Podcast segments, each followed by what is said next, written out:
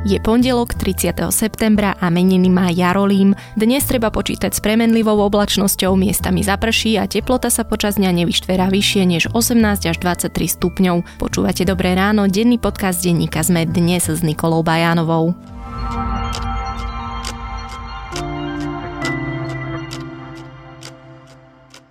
A teraz už krátky prehľad správ. Bývalého šéfa finančnej spravodajskej jednotky NAKA Pavla Vorobiova obvinili zo zneužitia právomoci verejného činiteľa a to pre lustrácie zavraždeného novinára Jána Kuciaka. Vorobiova zadržali ako jedného z troch policajných funkcionárov, všetci sú už na slobode. Príbuzný bývalého policajného prezidenta Tíbora Gašpara Norbert Böder, ktorého chcela policia zadržať v súvislosti s vyšetrovaním vraždy Jana Kuciaka a jeho snúbenice Martiny Kušnírovej, má trvalý pobyt v luxusnej rezidencii v Dubaji. Informáciu priniesol portál investigatívneho centra Jana Kuciaka.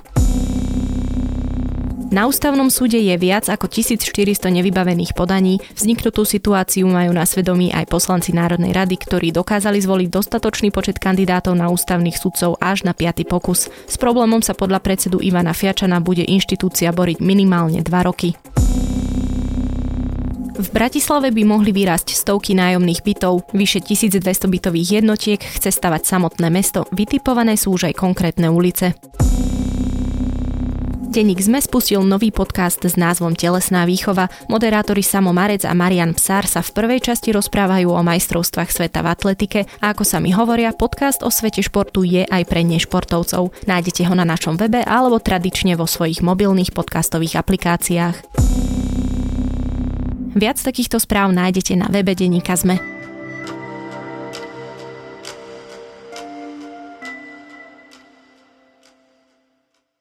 Nad americkým prezidentom Donaldom Trumpom sa opäť zmráka. Alebo ako sa to vezme? Viacerým americkým médiám sa v uplynulých dňoch podarilo zistiť, že slúbil finančnú pomoc Ukrajine, ak sa tamojší vyšetrovatelia bližšie pozrú na prezidentského kandidáta Joea Bidena. Demokrati ho obvinujú z vlasti zrady a chcú ho preto odvolávať. Aké majú šance a neposilnia tým jeho pozíciu v budúcoročných prezidentských voľbách? Pýtať sa budem reportérky zahraničného oddelenia denníka ZME Niny Sobotovičovej. That's why today I'm announcing my candidacy for President of the United States.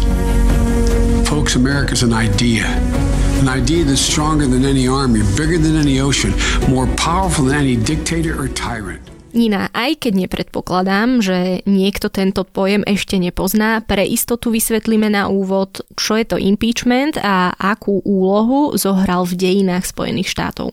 Impeachment môžeme označiť aj ako ústavnú žalobu. Je to vlastne taká špecifická žaloba, ktorú je možné podať na vysoko postavených politikov, respektíve štátnych úradníkov. V tomto prípade sa to teda vzťahuje aj na prezidenta alebo viceprezidenta. Samozrejme, že k nemu nemusí dojsť iba v Spojených štátoch, ale v Spojených štátoch ho upravuje ústava a to konkrétne druhý článok, v ktorom sa vlastne píše, že prezident, viceprezident a všetci úradníci Spojených štátov musia byť zbavení funkcií, ak budú obžalovaní a usvedčení z veľzrady, úplatkárstva alebo iných e, závažných trestných činov. Doposiaľ myslím, že čelili impeachmentu traja prezidenti. Bol to Andrew Johnson, ktorý sa vlastne do Bieleho domu dostal najprv ako viceprezident a keď zavraždili Abrahama Lincolna, tak sa stal prezidentom. Ten napokon vlastne obstál, pretože pri tej ústavnej žalobe ho zachránili jeden hlas.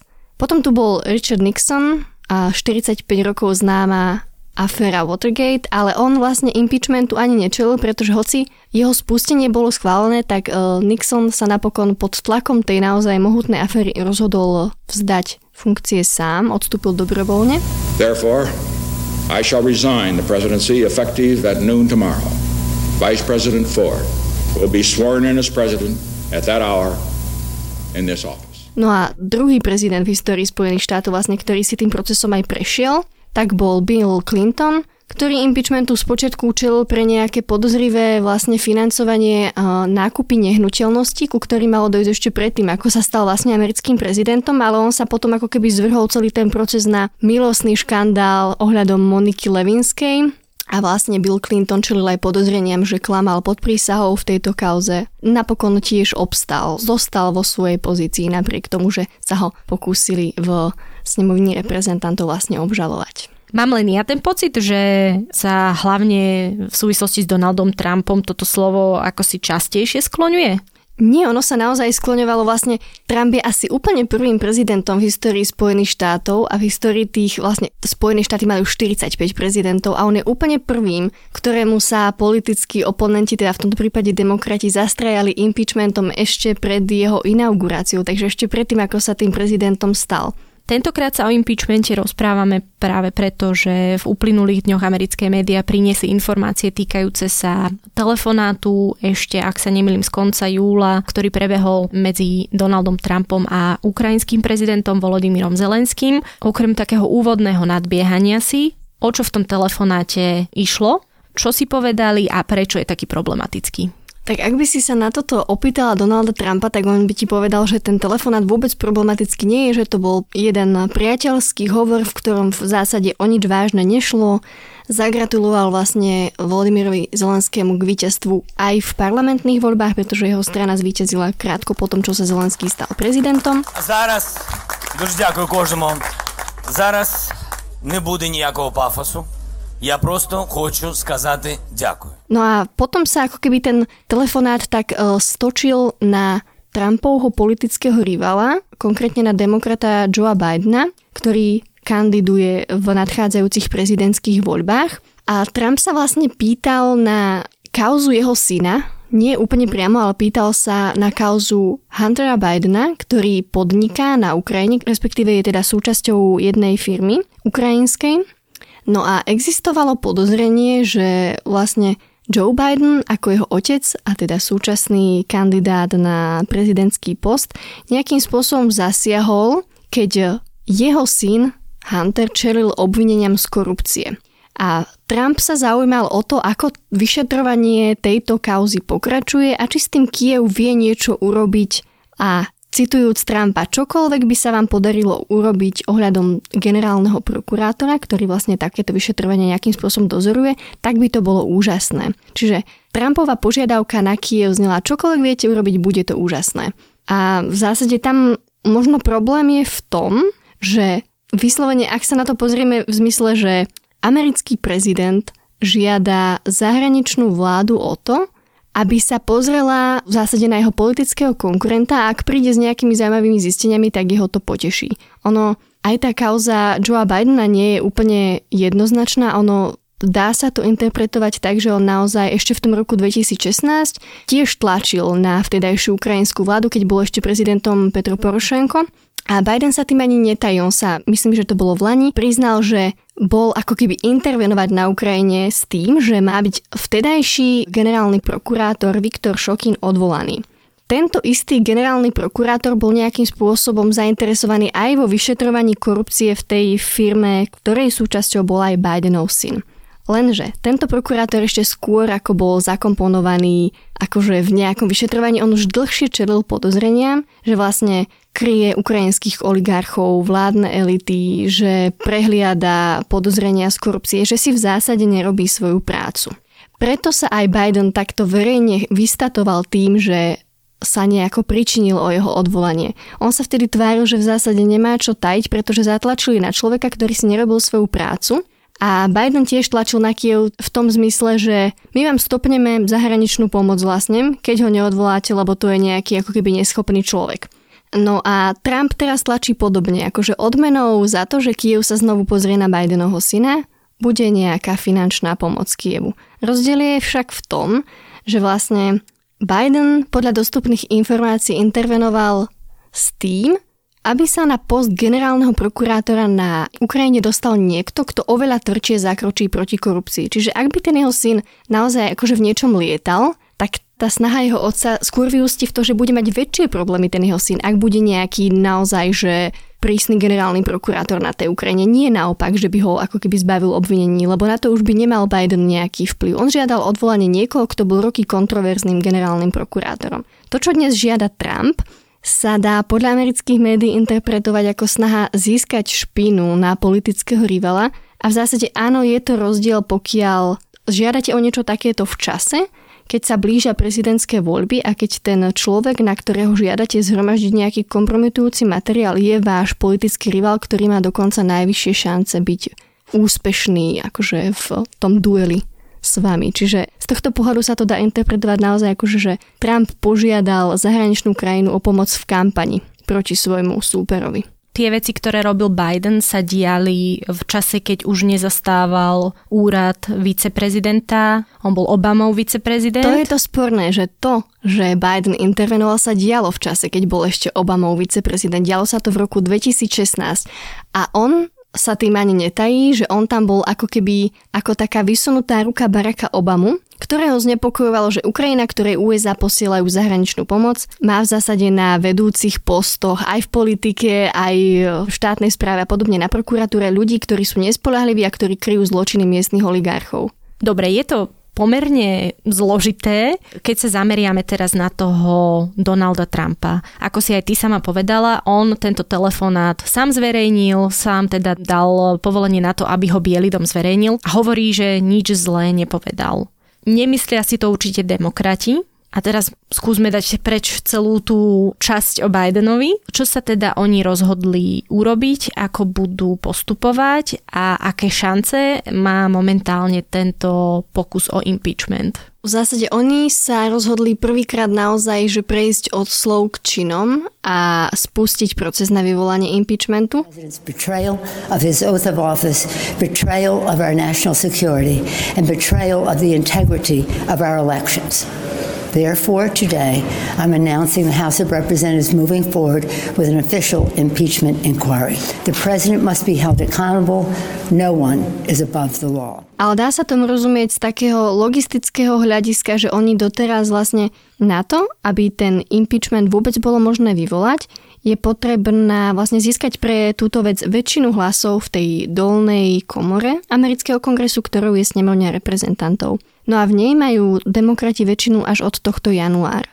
Čiže oni aj keby sa snažili vyvolať impeachment pri iných Trumpových kauzach, tak by neboli úspešní, jednoducho asi predpokladali, že by to bola hlúposť vôbec do toho ísť.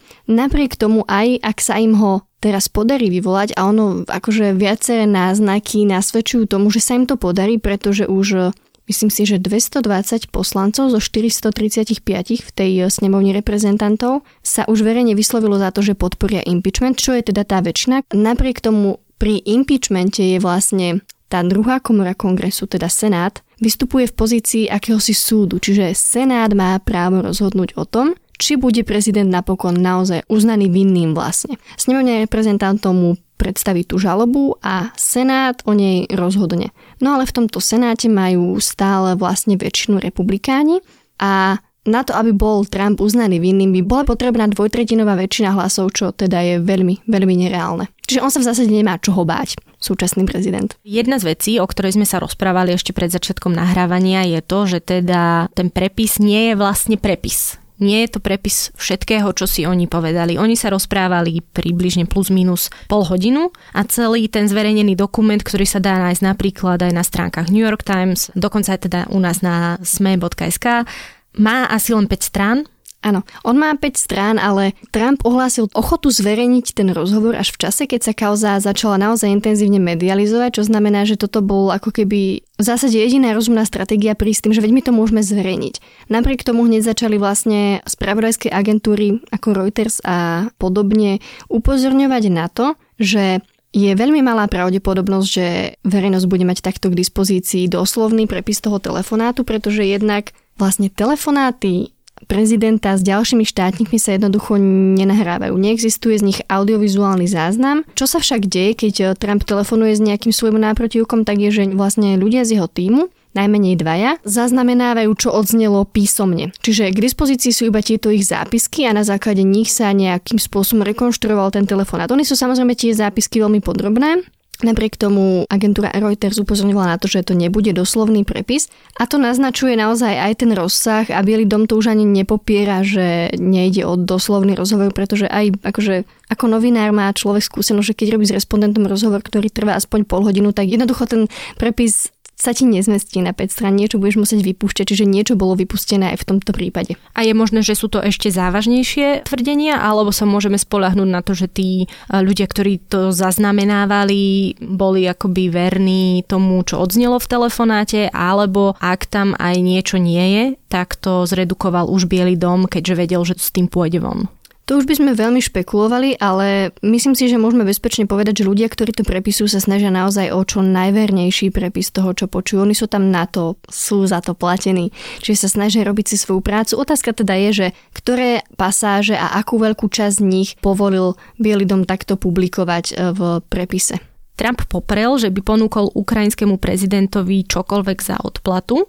Na tomu demokrati odpovedajú, že na to, aby spáchal vlasti zradu, naozaj nepotrebuje niekomu niečo dať alebo darovať alebo vymeniť, e, že stačí, že požiada alebo sa nejako zapletie s cudziou vládou, aby sa tá zase zaplietla s vnútroštátnymi záležitosťami, teraz konkrétne s voľbami, ktoré budú v roku 2020. Je toto všetko možno lepšie, no nepoviem nadizajnované, ale sú momentálne demokrati v lepšej pozícii, ako boli v čase toho tzv. Millerovho vyšetrovania, ktoré sme mohli sledovať v uplynulých dlhých mesiacoch? Toto je podľa mňa kľúčové, čo si teraz poznamenala, že sme to mohli sledovať v dlhých mesiacoch kým vlastne vyšetrovateľ Robert Mueller vyšetroval tie potenciálne zásahy Ruska do amerických volieb, ktoré sa mali udiať ešte v roku 2016, čiže hovoríme o minulosti.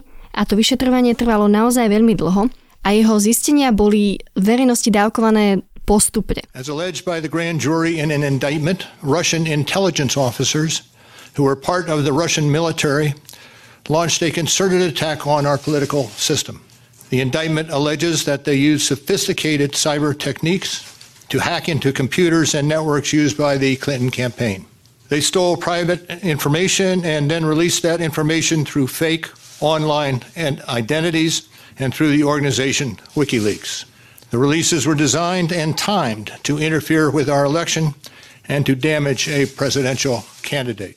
Okrem toho teda samozrejme hralo svoju úlohu aj to, že vtedy demokrati ešte nemali v snemovne reprezentantov svoju väčšinu. Aj keby ju mali, tak ako keby tá kauza nebola v tých svojich čiastočných zisteniach taká výbušná, vždy stihol okruh ľudí okolo Trumpa nejakým spôsobom reagovať, vyvrácať, spochybňovať všetky zistenia a podobne. Pričom ale kauza s telefonátom Zelenskému bola medializovaná veľmi rýchlo a bol to ako keby taký úder, ktorý zrazu zverejnili viaceré médiá, ktoré sa v tomto investigatívne angažovali. Bol to Wall Street Journal, New York Times to boli a rovnako Washington Post. Každé prišlo s nejakým čiastkovým zistením, podarilo sa im napríklad objaviť, že kto bol ten e, informátor, ktorý vlastne podal podnet o tom, že došlo k nejakému pochybnému telefonátu, v ktorom Trump niečo nevhodné slúbil Jednoducho tým médiám sa podarilo prísť tomu nástupu vo veľmi krátkej dobe a preto to bola ako keby oveľa údernejšia správa. Ďalší prvok, ktorý z toho robí ako keby takú výbušnejšiu kauzu môže spočívať v tom, že kým v tom roku 2016 sme sa bavili o tom, že Trump mohol ako keby vedome benefitovať z toho, že teda on to neinicioval, že prišlo k nejakým zásahom samozrejme ruských trolov do volieb, keď sa angažoval aj na sociálnych sieťach, ale že o tom nejakým spôsobom vedel a benefitoval z toho. To bolo vlastne ako keby tá stopa, po ktorej sa Mahler vydal. A napriek tomu on vtedy ešte nebol prezident. Teraz to ale vyzerá tak, ako keby vlastne zo svojej pozície a pri svojom postavení využil vlastne to, v akej situácii sa nachádza už ako prezident a požiadal cudziu vládu, či by sa mohla pozrieť na kauzu, ktorá v konečnom dôsledku poškodí jeho najvýraznejšiemu politickému rivalovi. A tam v tom je ten najzásadnejší rozdiel, pretože kým tie zásahy Ruska do volieb, ich vyšetrovanie sa vlieklo, bola to taká objemnejšia kauza, ktorá mala rôzne ako keby čiastkové kauzičky zahrňala bolo to vlastne kompromitovanie Hillary Clintonovej a podobne. Vždy to bola ako keby nejaká čiastková kauza, ktorá chvíľku rezonovala v tých médiách, kým ju nahradila iná a súvisela vlastne celý čas s touto jednou líniou Malerovho vyšetrovania. Teraz je to však jedna kauza, ku ktorej ako keby existujú priame dôkazy, niekto nahlásil tento telefonát, Bielý dom bol dokonca teda nútený ho zverejniť, všetko násvedčuje tomu, že teda ten prepis nie je jednoducho doslovný a je tam priestor na polemiky. Ako na toto všetko reagujú predstavitelia na Ukrajine? Keď sa to začalo medializovať v Spojených štátoch, tak myslím si, že prvá taká reakcia ukrajinskej vlády bola, že ale ten telefonát bol naozaj v poriadku, že akože žiadny nátlak sme necítili zo strany amerického prezidenta. Čiže toto bola v podstate taká reakcia, ktorej sa ale podľa médií dá rozumieť, pretože vlastne Zelenský ako ukrajinský prezident nemá dôvod s nejakým spôsobom pohnevať e, Spojené štáty a zase treba povedať, že on ten telefonát naozaj nemusel vyznieť nejako nátlakovo. Keď sa chceme dôkladnejšie pozrieť na ten prepis, tak on napriek tým prvotným gratuláciám on sa celý nesie v takomto milom priateľskom duchu, akým komunikujú dvaja štátnici, ktorí proste vedia, že ich telefonát je prepisovaný v reálnom čase. Čiže oni si tam ako keby vymenili zo pár komplimentov, potom povedali si vlastne, že tak ale nejaká akože kauza nášho prezidentského kandidáta má k vám a tam to bolo také podozrivé s ním, tak sa na to skúste pozrieť a vlastne Zelenský v dobrej viere povedal presne to, čo som už spomínala, že veď teda generálny prokurátor bude teraz už náš človek, takže sa na to určite pozrieme, že to bolo akože sľuby dvoch štátnikov, ktorí sú k sebe veľmi veľkorysí a prívetiví a nemajú dôvod byť iní keď chceme, tak to vieme aj takto vidieť. Ak toto chce zase vidieť inak, tak to bude vidieť inak.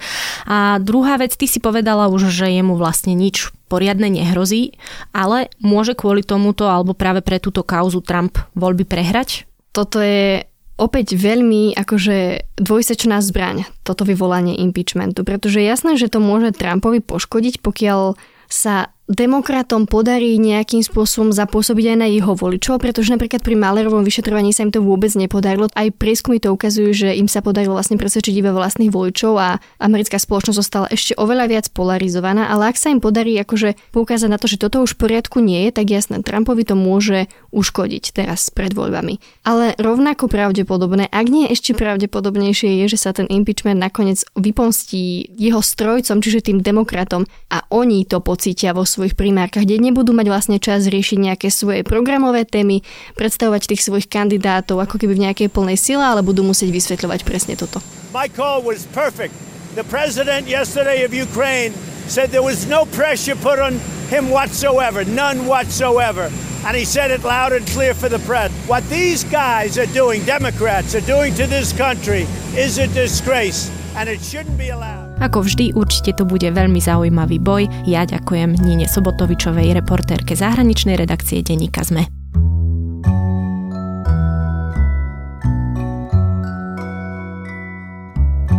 Je rok 1981, niekde na ceste medzi Schondorfom a Echingom na juhu Nemecka sa na bicykli vezie Ursula Hermann. Smeruje domov, nikdy tam však nedorazí. Takto nejako sa začína jeden z najznámejších kriminálnych prípadov povojnového Nemecka, ktorý teraz do longformovej podoby spracoval britský Guardian. Mrazivé čítanie Dievča v krabici je môjim dnešným odporúčaním. Link naň nájdete v článku k dnešnej epizóde Dobrého rána, ako aj v našom podcastovom klube na Facebooku. Tak a to je už na dnes všetko. Počúvali ste Dobré ráno, denný podcast denníka ZME. Ešte pekný deň vám želá Nikola Bajanová.